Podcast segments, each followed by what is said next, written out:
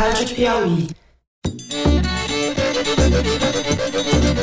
Olá, está começando o Foro de Teresina dessa semana. Eu me apresento tendo a meu lado a vice dos sonhos. Ana Amélia é empoderamento. Quem vos fala é Fernando de Barros e Silva, diretor de redação da revista Piauí. E fica vexatório pro senhor Geraldo Alckmin. Ele perde para mim em São Paulo. Não consegue estar à frente do patinho feio que sou eu, né? É sinal quem tá mal das pernas é ele. Meus companheiros de conversa sobre o que importa no cenário político brasileiro são o editor do site da Piauí, José Roberto de Toledo. Oi, Toledo. Opa. E a repórter Malu Gaspar. Fala, Malu. E aí, gente? Eu considero que a cúpula do PT tem feito cada bobagem que eu só posso acreditar que eles estão numa viagem lisérgica. Toda quinta-feira a gente tem esse encontro a partir das 5 da tarde no site da Piauí e também nos aplicativos de podcasts. Você pode baixar a gente no seu celular e ouvir nos podcasts da Apple, no Stitcher, no SoundCloud, no Spotify e no YouTube. Mas só em áudio, porque aqui é rádio, a Rádio Piauí.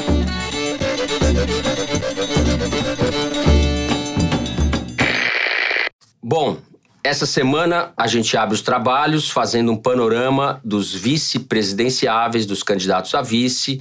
Já todas as chapas estão definidas com o fim das convenções partidárias. No segundo bloco, nós vamos tratar da disputa entre Geraldo Alckmin e Jair Bolsonaro, pelos eleitores de um lado do espectro político. E em seguida, nós atravessamos a rua e vamos falar da disputa entre PT, entre a candidatura Lula ou Fernando Haddad e a candidatura de Ciro Gomes.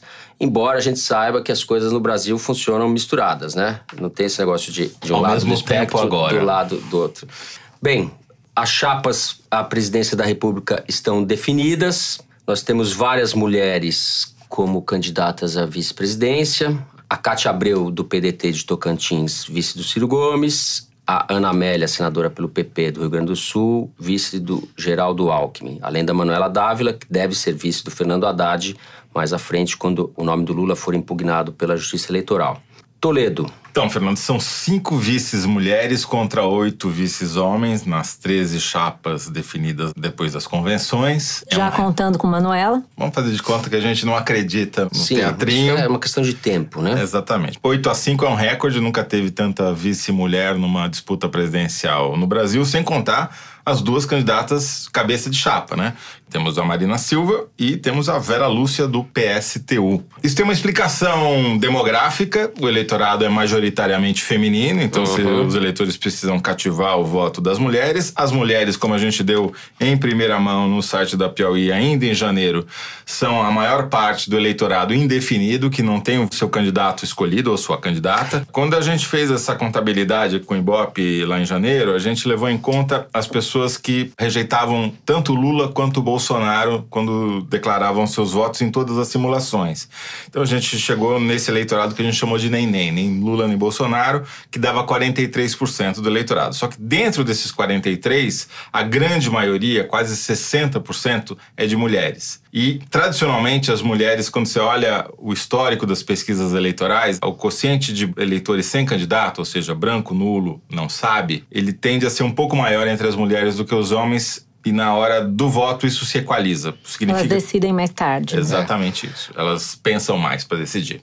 No caso do Alckmin, por exemplo, o que pesou mais, eu acredito, não seja nem o fato da Ana Amélia ser mulher, obviamente, mas o fato dela ser do Rio Grande do Sul. Por O fato quê? dela ser uma Bolsonara, talvez. É, porque quando você pega a intenção de voto do Alckmin, ele está equalizado entre homens e mulheres, é o mesmo percentual. A diferença maior é que ele está indo muito mal no Sul por causa do Álvaro Dias, que tem uma votação muito concentrada no Paraná, Santa Catarina e Rio Grande do Sul, mas principalmente no Paraná, e por isso na divisão geográfica o, o Alckmin tem menos da metade dos votos que ele tem na média nacional. Então, ao atrair a Ana Amélia para sua chapa, ele vai tentar compor melhor o Sul, que é um reduto onde ele sempre foi bem votado, para compensar a falta de votos que ele tem, por exemplo, no Nordeste. Né?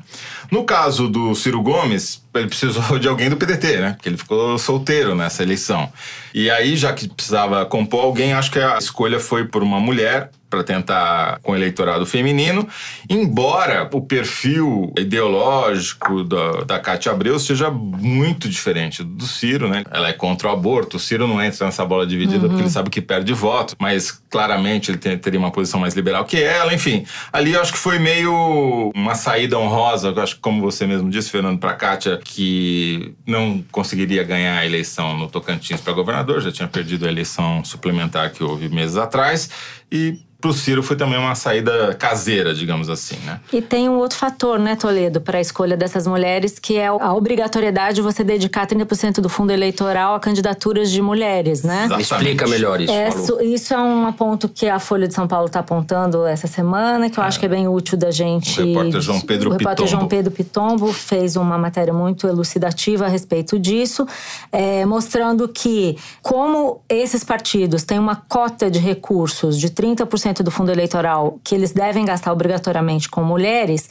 E a história das candidaturas presidenciais tem a ver também com isso, porque, como você tem quatro candidatas a vice e a lei não estabelece de que forma você pode gastar esses recursos do fundo eleitoral, muitos desses candidatos estão vendo na candidatura dessas mulheres, na chapa deles, uma forma de argumentar que eles podem usar esses recursos para promover suas próprias candidaturas.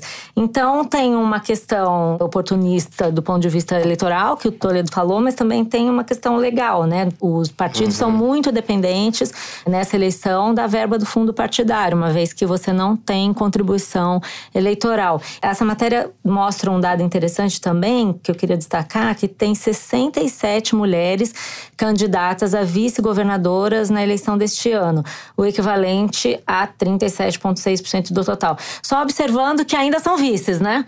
Sim, é justamente uma isso. coisa, né? Vamos pegar essa mulher aqui pra gente agradar esse eleitorado. Pra gente não ser punido pela justiça Ainda eleitoral. não é um protagonismo, é. mas só uma outra observação muito interessante que também saiu na Folha lá atrás, sobre uma outra obrigatoriedade de os partidos gastarem pelo menos 5% da sua verba promovendo mulheres na política. E eles fizeram um levantamento disso e mostra que das grandes siglas, as únicas que gastam esse percentual mínimo são PDT, PT e PSOL. Os outros ficam ali, PSDB, Rede e tal, e só tem um partido que gasta zero com a promoção das mulheres na política. Alguém adivinha? É, o PSL. PSL do Bolsonaro. Não gastou Isso, nada. Talvez o PMB das também, uma candidatura. Não, zero, é o único. É o único zero. É incrível. Uma candidatura coerente. O Bolsonaro na verdade, precisava é. de um vice que meta o pé na porta. E a melhor explicação que eu ouvi a respeito da escolha do vice veio do Eduardo Bolsonaro, que teria dito, segundo uma reportagem que eu li, precisamos escolher um vice que não compense correr atrás do impeachment. Ou seja. Sempre achei gente que era esse o plano. Olha, olha para o Mourão o impeachment está desencorajado. O Marcos Nobre publicou ontem no site da Piauí uma coluna enfatizando que a estratégia do Alckmin de consolidar os votos no Sul e a estratégia do PT, que fatalmente vai manter a popularidade que o Lula tem no Nordeste, tende a acirrar a cisão Norte-Sul nessa eleição e de maneira um pouco perigosa, vamos dizer assim. Né? É uma coisa que vem se mostrando nas últimas eleições e que esse ano pode ser que isso se agrave. Tá um pouco claro que o Alckmin desistiu do Nordeste, né, Toledo? Todas as candidaturas estão adotando a mesma estratégia nessa fase, que é reforçar o que já tem. É, ali é o que ele pode ter com mais facilidade, mas ainda não tem, como você disse, né? Porque o Bolsonaro no Sul e o Álvaro Dias. É, sim, lembrando que ele tentou a- atrair o, Álvaro- o próprio Álvaro Dias para vice, né? É. Houve conversas, quer dizer, ele estava sendo bem E pragmático daí o nessa. Álvaro Dias respondeu: Bom, claro, se eu for o cabeça de chapa, tudo bem. Eu ouvi de um assessor do Alckmin que o ideal seria poder trocar de vice caso eles passem pro segundo turno. Que seria. A Amélia seria uma boa vice pro primeiro turno, no segundo turno seria bom A gente ter vê quão programáticas são essas chapas, né? Sim, sem Exato. dúvida, sem Muito dúvida. programáticas. Bom, isso sempre dá-se um jeito, né? Se precisar, os caras simulam qualquer coisa. Meu Mas quem Deus, vai que trocar não de sinistro. vice, mas de candidato é o PT. Exatamente, quer dizer, E de vice também. No caso do PT, mais do que tudo, do meu ponto de vista, é um acordo para garantir o PCdoB e as alianças que isso implica nos estados, diminuir os atritos que houve por conta desses palanques eh, regionais e trazer um aliado tradicional para o seu Que barco de tá- novo. mais, mais, mais uma vez, isso que você falou, garantindo que já Mais do tem, né? Porque a Manuela andou ameaçando aí nos bastidores, segundo o que a gente leu nos últimos dias, abandonar a candidatura petista e embarcar numa aliança com o Ciro, né? Ela mesma começou a dizer: ó, se vocês começarem a me desprezar, eu vou. Fique esperto. É, E aí eles é, acabaram confirmando um negócio que está sendo chamado de candidatura triplex, que é uma piada meio feliz, mas enfim.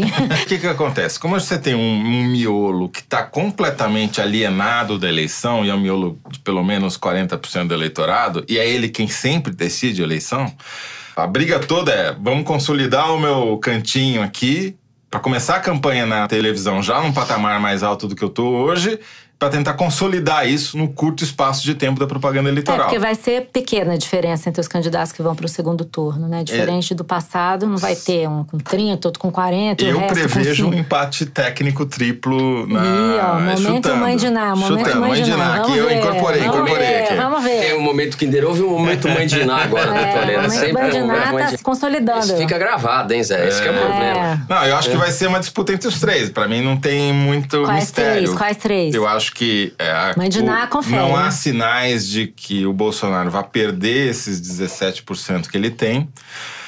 Não há sinais de que o Ciro vá conseguir voltar mais. a recuperar o baque que ele tomou nesse jogo de alianças em que ele foi o grande perdedor. A Marina está saindo muito enfraquecida desse jogo de alianças também, só conseguiu se aliar ao PV e trouxe um ex-candidato a presidente para ser seu vice e que acrescenta muito pouco.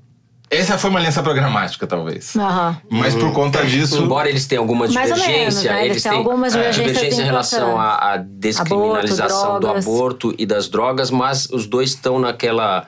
Tem Mas, a mais questão é ambiental isso, como né? O centro das suas preocupações, ou isso tá, eles são identificados com isso. Então, uma redundância grande nessa chapa. Aliás, em várias composições eu vejo redundância. Não são chapas que fazem contrapontos. A não ser a do Ciro, que é uma chapa mais. É, É, o contra- anfíbio, é um contraponto, mas o Ciro é um anfíbio. Ele tentou no Centrão, tentou com o PT, etc. Ele vai pra lá, vai pra cá e vai acabar. Eu não sei se a gente pode dizer que era um mandamento, mas antigamente os vices eram usados para ampliar, né? Tô, em- em- Mas historicamente olha, são usados para ampliar o o rol de raciocínio da mãe de Iná aqui. Porque Ah, Eu acho que como o Ciro vai ter muita dificuldade para crescer, a Marina ela está se beneficiando hoje nas pesquisas de um recall grande que ela tem, ou seja, uma memória, ela está muito presente na cabeça dos eleitores, principalmente eh, das eleitoras, que são surpreendidas pelo pesquisador perguntando quem você vai votar se a eleição fosse hoje. À medida que a campanha avança e outros nomes vão aparecendo mais que o dela, há um risco grande que ela corre de perder eleitorado em vez de ganhar que é o que aconteceu, por exemplo, na reta final do primeiro turno, quatro anos atrás. Dito isso, sobram Alckmin com a maior aliança do Ocidente, parafraseando o nosso Francelino Pereira sobre a Arena, e a candidatura do PT, que hoje é Nanica, se a gente levar em conta o Haddad e não o Lula, mas que historicamente nunca teve menos de 17%. um eleitorado no- cativo. Exatamente. Então, é muito provável que os três fiquem tentando chegar nesse patamar acima de 17. 17 vai os ser meio que uma nota de corte. é, Bolsonaro. Alckmin E Haddad. Já que nós estamos falando de Alckmin e Bolsonaro, já entramos no assunto do segundo bloco, que é essa disputa pelo espectro, digamos, conservador da campanha eleitoral.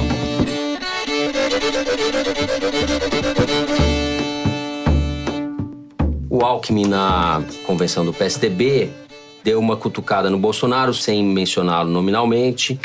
Vemos em que degeneraram regimes conduzidos por quem promete dar murro na mesa, dizendo que faz e acontece, que pode governar sozinho ou acompanhado apenas por um grupo de fanáticos.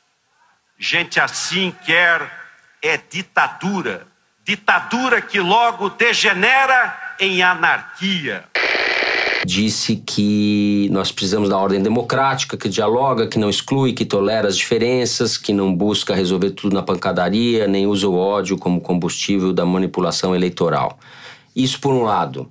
Por outro lado, a Ana Amélia disse que o Alckmin vai trabalhar para liberalizar a posse de armas para trabalhadores rurais. Atenção aos trabalhadores rurais já mostrando que o nome dela está diretamente associado a uma tentativa de avançar no eleitor do Bolsonaro. É isso, Malu?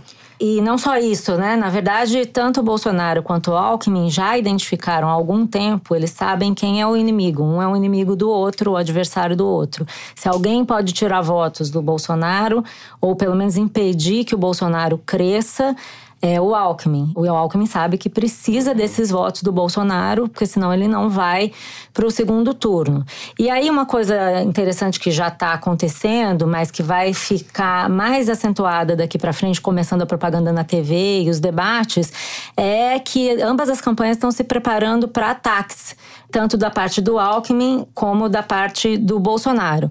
O Bolsonaro, apesar de ter esse perfil realmente mais beligerante e tal, é, eu colhi com pessoas da campanha dele ontem uma informação que me pareceu interessante falar aqui, que ele está preocupado com esses ataques porque ele não sabe que tipo de ataques serão, ele não sabe até que ponto a repercussão desses ataques na TV pode realmente é, ajudar a desidratar sua candidatura, e ele já tomou algumas providências para tentar se prevenir contra esses ataques do Alckmin. Uma delas é que ele montou uma equipe de advogados eleitorais que, segundo eles, na campanha, estão fazendo esse trabalho voluntariamente, são equipes em São Paulo, em Brasília e no Rio, que visam duas coisas. Uma, defender o Bolsonaro e a outra, tentar ao máximo ocupar Direito o espaço resposta, do, da, né? da, TV com direitos de resposta, né? Isso também reflete uma preocupação que eles têm lá dentro da campanha do Bolsonaro, que é a questão do tempo de TV. Na verdade, embora eles apostem nas redes sociais, até porque eles não têm outra alternativa, né? Eles não têm tempo de TV,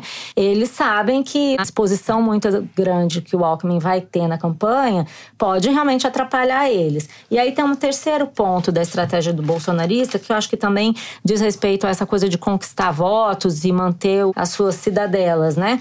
Também o Bolsonaro está olhando para o Nordeste. Ele está vendo que a capacidade dele de crescer no Sul e Sudeste vai diminuindo à medida que ele se torna mais conhecido, começa a comparecer em sabatinas e tal. Você vai reduzindo a sua possibilidade de ganhar mais votos. Então ele dividiu as equipes de vídeos para a internet em Nordeste, tem uma equipe na Paraíba mexendo com os vídeos, editando para divulgar nesse público dessa região, e tem uma equipe no Sul e Sudeste. Então existe sim essa preocupação e existem também os ataques. Eu mesmo já recebi alguns vídeos de ataque ao Alckmin, associando principalmente ele com corrupção, né? Aliança com o Centrão, gente acusada na Lava Jato esses ataques eles vão ser frequentes. A questão é que eles também representam um risco, né, Toledo? Os ataques se voltarem contra você, né? O grande dilema de você usar a televisão para fazer ataque é que o ataque fica identificado com o atacante. É, exato. Né? E talvez não seja muito inteligente da campanha do Alckmin dedicar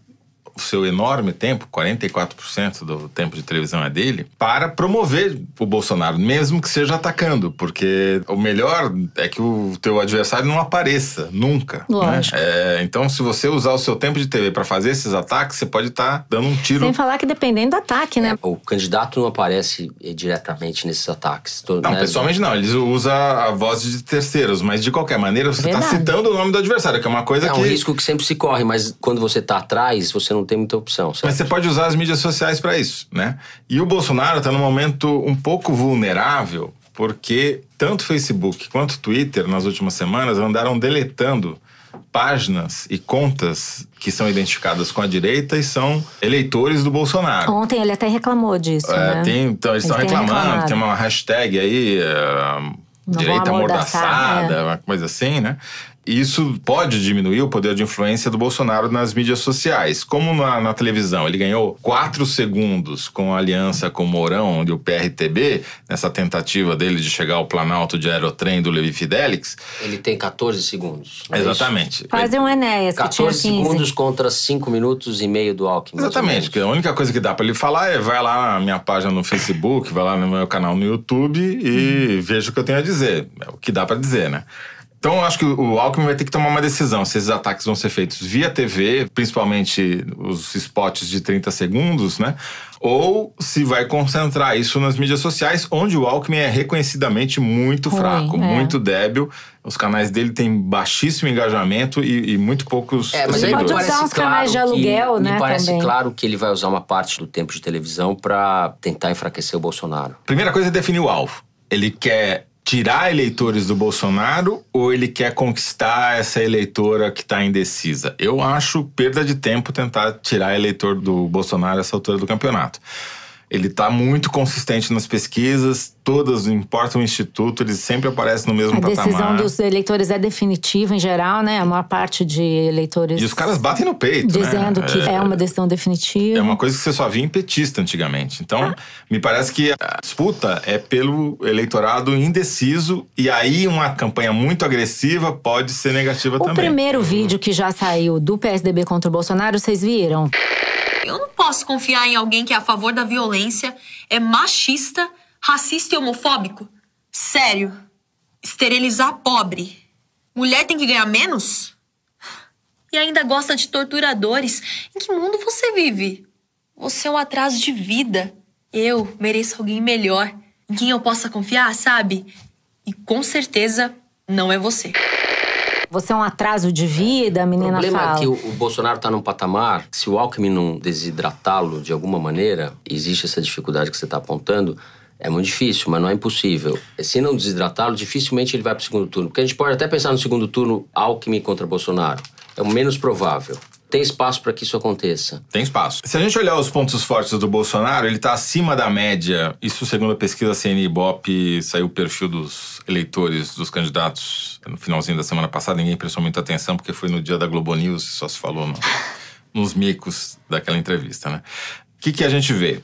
23 a 10 entre homens e mulheres, é a grande deficiência deles são as mulheres, a gente já falou isso a exaustão, não tem paralelo na história do Brasil. Ele é mais forte entre os jovens e mais fraco, bem mais fraco entre as pessoas de mais idade, que é quem assiste televisão, ou seja, isso vai aumentar. Ele vai melhor quem tem faculdade, quem tem renda mais alta, que é um eleitorado que era tradicionalmente do Alckmin, que talvez seja esse aí que eles vão tentar disputar. E regionalmente, o ponto mais forte do Bolsonaro é a região norte, centro-oeste.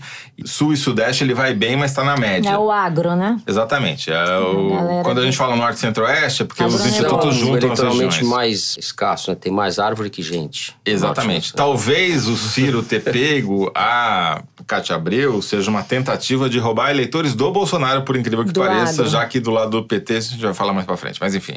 E ah, um lugar onde ele se destaca bastante hoje, é o candidato que vai melhor nesse eleitorado, nesse nicho, é o eleitorado evangélico. Ele tem 22% no eleitorado evangélico contra 17% na média nacional o que fez com que até a Marina, que sempre foi destacada nesse eleitorado, hoje esteja na média também. Ela Uhum. não se destaca mais aí. Então, esse eleitor evangélico, eu acho que vai ser mais difícil, por exemplo, do Alckmin conquistar. Retirar, né? Porque os líderes evangélicos, né, tipo Malafaia, já estão fechados.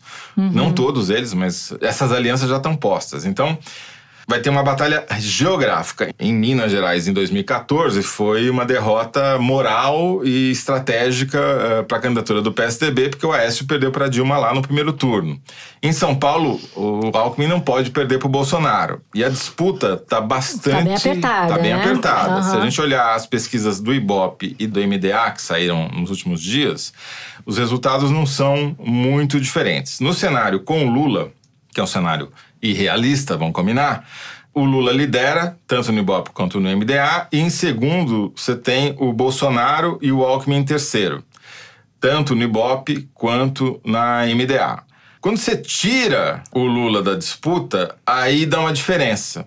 Aí no Ibope o Alckmin aparece na frente do Bolsonaro e na MDA o Bolsonaro aparece na frente do Alckmin. Ou seja, tá Ou seja, acirrado. confusão. É, mas Confusão. em São Paulo eu vou me surpreender muito se o Alckmin não tirar essa diferença e ganhar com uma certa facilidade. Se ele perder em São. Paulo, ele não vai para o segundo turno, na Então, minha opinião. é, eu posso estar enganado, mas apesar do profissionalismo, entre aspas, ou sem aspas, nas redes sociais da campanha do Bolsonaro, é uma candidatura muito mambembe, muito precária. Dispõe de muito menos recursos que a do Alckmin. Então, tudo bem que a gente está num quadro atípico, etc, etc. Apesar de tudo, feitas as contas na hora do vamos ver, eu não acredito que o Bolsonaro resista maior aliança do Ocidente, como diz o Toledo. Pois é, você falou desse negócio do, do mambembismo e é uma coisa que tem me chamado a atenção no sentido oposto. Como esse mambembismo está sendo usado a resiliente. favor É, dele. Pode ser também, isso né? funciona, porque ele se vitimiza. Exato. É, e é, aí, as pessoas se é, identificam, tem uma coisa fiquei- de resistência. Exato, eu fiquei pensando no debate. Como é que seria um ataque do Alckmin ao Bolsonaro num debate? O que que isso pode virar? E me veio à memória a cena do Cristóvão Buarque atacando o Roriz num debate eleitoral no Distrito Federal em 98, que teve o efeito inverso. Não sei se vocês vão Lembro. lembrar disso, mas é, foi Virou um muito case. falado, é um case político. O Cristóvão Buarque, professor universitário, chegou nesse debate com o Joaquim Roriz, que era produtor rural, falava errado e tal. E começou a humilhar ele no debate. Foi um querendo- massacre. Ma- Foi um massacre. E foi muito ostensivo, né? Colocou uma pegadinha lá com o que, que ele ia fazer para conseguir verba para uma obra, que na verdade a obra já estava pronta. Ele ficou: ah, você nem sabe que a obra está pronta. Aquilo foi tão agressivo para os eleitores que muita gente atribui a esse debate a derrota do Cristóvão na eleição. Embora o Roriz estivesse na frente nas pesquisas, mas certamente aquilo fez muito mal para a imagem do Cristóvão. E como o Bolsonaro tem essas características, ele fala de um jeito do povo, ele fala algumas coisas bem errado, e ele se coloca dessa forma. Inclusive na Globo News, não sei se vocês viram ele falando: ah, pô, Miriam, tá me colocando uma pegadinha. Ele se Eu coloca. essa pegadinha de vocês. É isso aí, ó. É, ele se isso aí. coloca nessa posição, né? É. E ele não é o Roriz, ele é um cara tipo o Maluf Brizola. Você pergunta uma coisa, ele responde outra, joga contra você. Então, ele não é um debatedor fácil. eu tô então, esses ataques curioso. aí, eu não sei não, hein? Pode acabar. Tô muito curioso porque hoje, quando vai ao ar o Foro Teresina, quinta-feira, tem o debate da Band, que vai ser o primeiro confronto direto entre Bolsonaro e Alckmin. Esse debate da Band vai dar o tom de qual vai ser a atitude do Bolsonaro nos debates. Inclusive, a avaliação do desempenho dele vai dizer: bom, é melhor ser mais agressivo, é melhor ser menos agressivo. E a mesma coisa em relação ao Alckmin. Porque o Alckmin, vamos combinar, não é um cara que tem disposição para um confronto Nem direto muito dele, duro. né? Ele é um cara mais. Exatamente. Então, não sei se ele vai tentar pegadinha. Talvez ele espere que o Ciro ataque ou alguém mais enfático vá Pode. pra cima. Aliás, precisamos ver desses 13, não vão estar todos lá no debate, mas quais vão ser os, os cães de guerra de outros candidatos, né? Que sempre é, tem. É, Bom, é. eu acho que os meus dois colegas aqui, amigos de bancada, estão subestimando a força do chuchuzismo. Chuchuzismo. Vai ser chuchu com pimenta, é? Enfim, é uma briga aí que vai se desdobrar pelas próximas semanas. A gente vai ver quem tá mais. Eu acho que o Alckmin acaba prevalecendo sobre o Bolsonaro. Mais um momento mandinar. Bom, com isso a gente encerra esse bloco, podemos atravessar a rua e pro lado esquerdo e para falar da disputa entre Ciro Gomes e o PT, o combo Lula, Haddad, Manuela, PT, PCdoB, pelos votos da esquerda.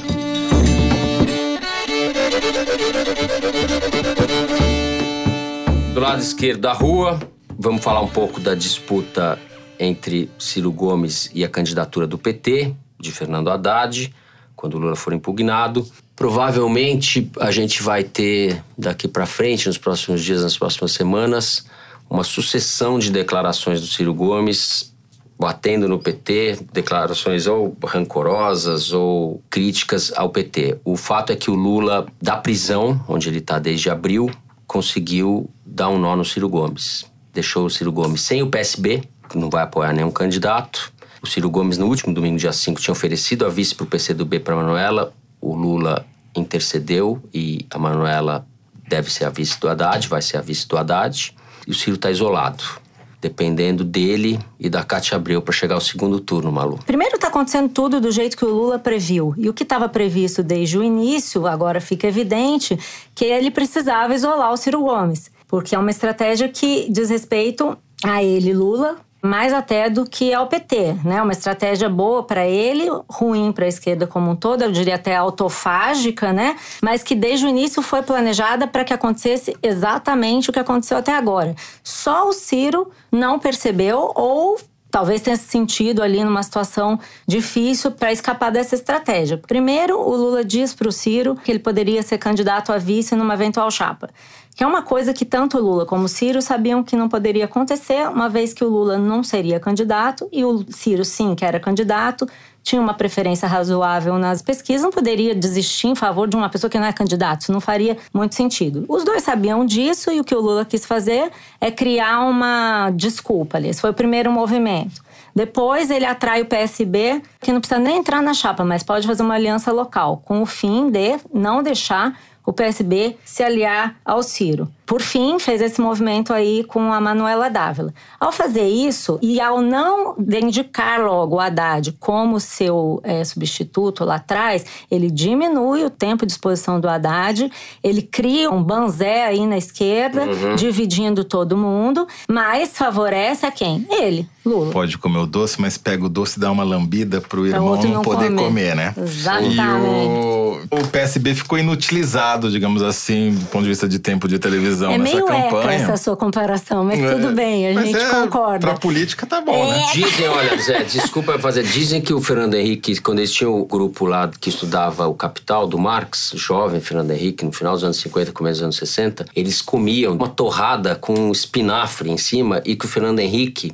lambia várias delas na frente dos outros para falar que ele ia ficar com as torradas. Quer dizer, então, pro cara ser candidato a presidente, ele tem que ser meio nojinho. Lamber, ah, entendi. É, lamber... Isso me contou um dos presentes, que o Fernando Henrique tinha prazer em lamber a torrada com espinafre. Então o Lula lambeu a, lambeu a, torrada do, do PSB e deixou o Ciro in, tentar fazer o Ciro morrer de inanição. A candidatura do Ciro hoje, ela tá dependente de tentar roubar o eleitorado lulista que vai ficar órfão e que precisa ser transferido para o Haddad numa operação bastante complicada Arriscada, que né? vai ser feita principalmente através da televisão quando a campanha começar no horário eleitoral justamente a oportunidade do Ciro é agora, entre a candidatura do Lula ser impugnada e a candidatura do Haddad ser lançada oficialmente pela televisão. Ele vai tentar usar esse tempo, esse interregno aí para tentar atrair parte desse eleitorado. É uma missão muito, muito, muito difícil, especialmente porque ele ficou com pouco tempo de TV, ficou praticamente só com o tempo do PDT e sem palanque nos estados, com muito uhum. pouca infraestrutura e capilaridade, para usar outra palavra da moda, junto com narrativa, e que, enfim, são as duas deficiências do Ciro. Se a gente olhar a candidatura Haddad barra Manuela, é muito parecido com o que aconteceu em 2014 com a candidatura Eduardo Campos barra Marina, quando a vice tinha mais intenção de voto que o titular. Hoje, né, a Manuela tá não ali. Não chega a ser assim, né? Sim, mas... Não, é... não chega a ser assim, não tem avião para cair, pelo amor de Deus. Não, não estou sugerindo nada do tipo. Mas é... Por que, que o Haddad é o cabeça de chapa e a Manuela é a vice, se não pelo fato de que um tem o apoio do Lula e o outro não tem? Exato. Porque do ponto de vista uhum. de intenção de voto, eles se equivalem, tá certo? Então, o que eu acho é que a campanha do Haddad vai depender muito dele e ele vai precisar mostrar uma disposição, uma vontade muito maior do que ele demonstrou na campanha para prefeito dois anos atrás. Eu acho que aquele Haddad, candidato a prefeito, não chega no segundo turno numa eleição presidencial. Ele vai precisar tomar um banho de loja, tomar uns energéticos. É, é fato que o Lula lhe atrelou o futuro da esquerda ou de parte da esquerda à sua própria biografia, à sua própria condição. As coisas se confundem, digamos assim o desejo dele de sair da prisão, candidatura da esquerda no Brasil. Então, isso é muito problemático. O Lula está adiando a emancipação do PT da sua própria figura, está dando as cartas, isso, por um lado, é problemático. Por outro, eu entendo que ele não tinha muita outra alternativa se ele sustenta que está sendo vítima de um julgamento, de uma condenação política. Ele está levando isso até as últimas consequências. Ele fez uma Sem opção, dúvida que é uma né? opção tá personali mesmo. personalista, não tenho dúvida é. nenhuma. É uma contradição em termos, porque o lulismo, para usar o termo do André Singer, é maior do que o petismo, desde a eleição de 2002. No entanto, Lula criou talvez o único partido brasileiro que pode ser chamado assim, né? que tem preferência partidária sempre na casa dos 20%, tem militância, etc, etc. Se a gente olhar para trás, nas outras campanhas eleitorais, o Lula sempre teve a mesma atitude, que é, num primeiro momento, sinalizar com a possibilidade de um aliado de outro partido ser o cabeça de chapa, mas na hora H não entregar, tá certo? Eduardo Campos decidiu ser candidato em 2014 porque já naquela época o Jacques Wagner era o principal advogado da ideia de que o Eduardo Campos deveria ser o candidato a vice da Dilma, levou o Eduardo Campos para conversar com a Dilma lá na base da Marinha, uhum. em Salvador, no começo de janeiro de 2013.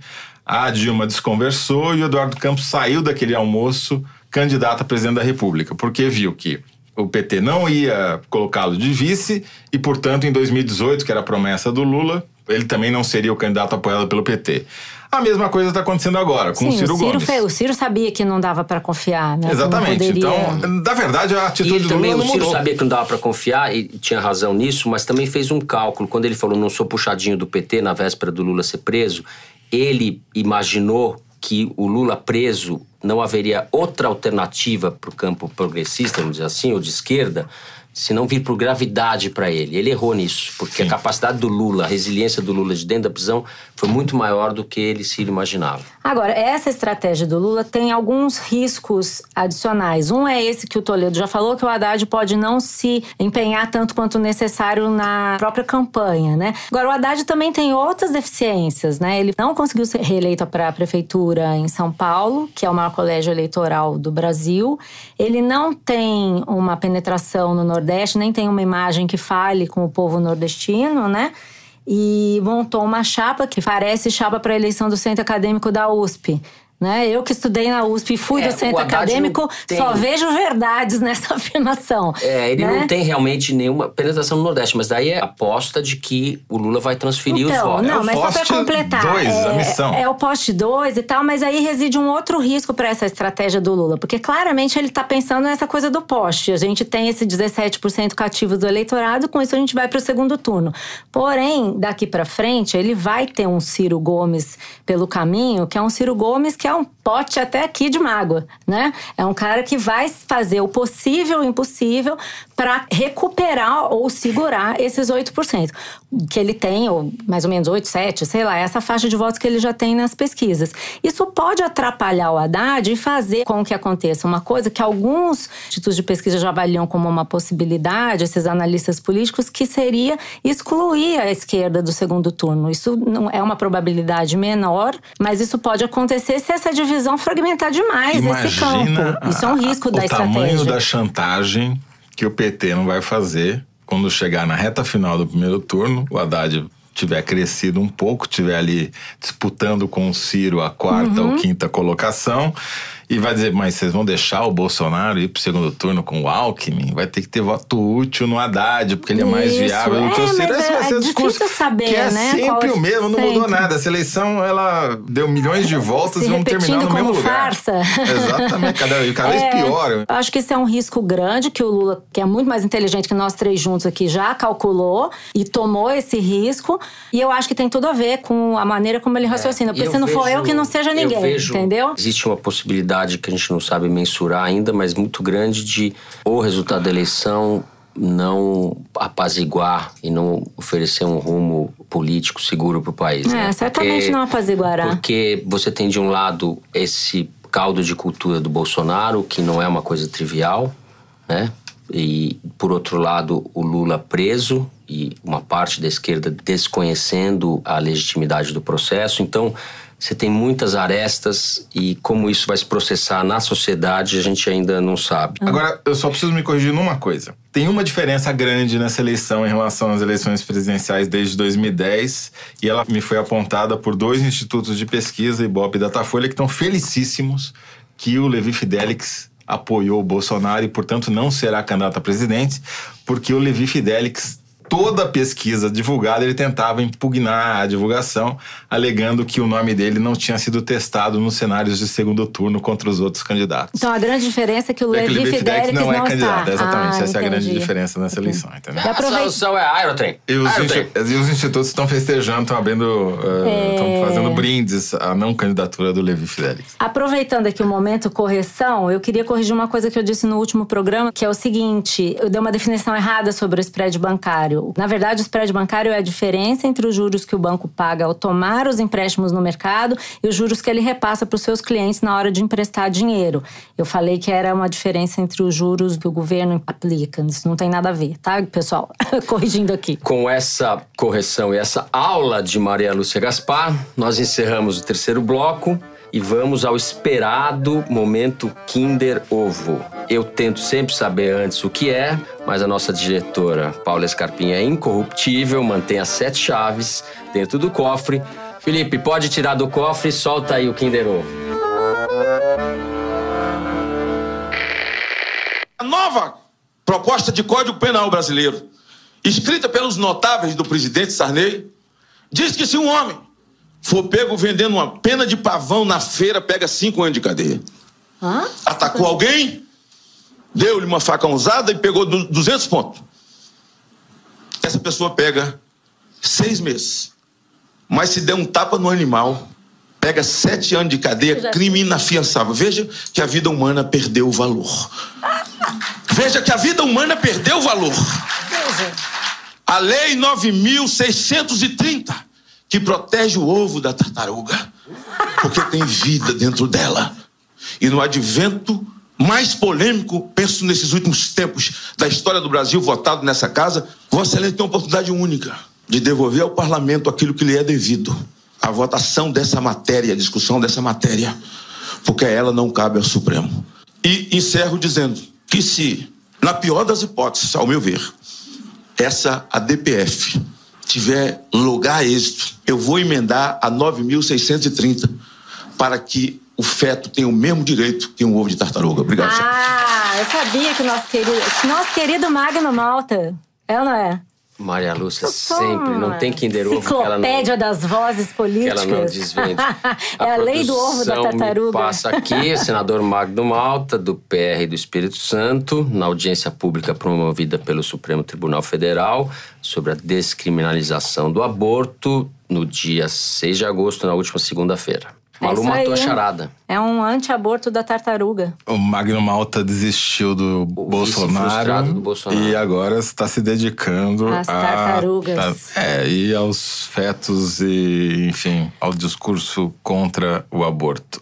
Ou seja, está garantindo o seu futuro político e o seu eleitorado. Inspirado, inspirado. Achei inspirado, uma inspiração ambiental, né? Teve um momento na sabatina da Globo News com o Bolsonaro em que ele, num bate-boca com o Camarote, o Camarote falou: Mas o PR, o PR que está envolvido no escândalo do mensalão, o dono do PR é o Valdemar Costa Neto, mas o, o Magno Alta é o meu homem, o senhor Tartaruga. É um Kinder Ovo de ovo. Ah. É, os ouvintes continuam mandando mensagens pra gente dizendo onde ouvem o foro. A Larissa Guerra disse que o namorado dela sabe que quando ela começa a gargalhar alto na cozinha, é porque ela está ouvindo o foro de Teresina. Maluco, do que, que será que ela tá rindo? Esse é um Ah, de você, sério. claro, de mim que não é. Esse é um programa sério de política. Olha, tem, tem outras aqui que sou eu, que eu guardei. A Jéssica Guedes diz que quer foro de Teresina às segundas e quintas. Por favor, porque o cenário político é esquizofrênico e não dá pra ter Quer um foro acabar com a gente, né? Quer acabar com a nossa saúde Mas aí mental a e gente física. não tem cachê, o cachê da gente é alto e não tem verba E pra o pagar Kinder Ovo não paga o Kinder nada. Ovo não paga nada, a gente não tem patrocínio. Vamos invadir as Olha, contas do Kinder Ovo pra. Recebemos também uma mensagem simpática da Luísa Collet, disse que conheceu o Foro de Teresina porque o colégio dela, o Santa Cruz, em São Paulo, recebeu o Toledo para uma palestra, Santa Cruz, onde eu também estudei. E disse que houve o foro enquanto arruma os cabelos cacheados dela, Toledo. Então, essa palestra lá no Santa Cruz foi muito surpreendente, porque quando me convidaram, me disseram o tamanho do auditório que era. E era a turma inteira, umas 600 pessoas. Eu cheguei lá tremendo mais do que pra gravar o Foro Teresina. e a hora que eu terminei, eu perguntei, e aí, como é que foi, né? Tava preocupado. E daí o coordenador falou, ah, acho que tudo bem. Talvez os, os descendentes do, do Temer. E da Marina não tenham gostado muito. Eu falei, como? Você não me avisou? Eles estavam na Da plateia? Marina também? Também.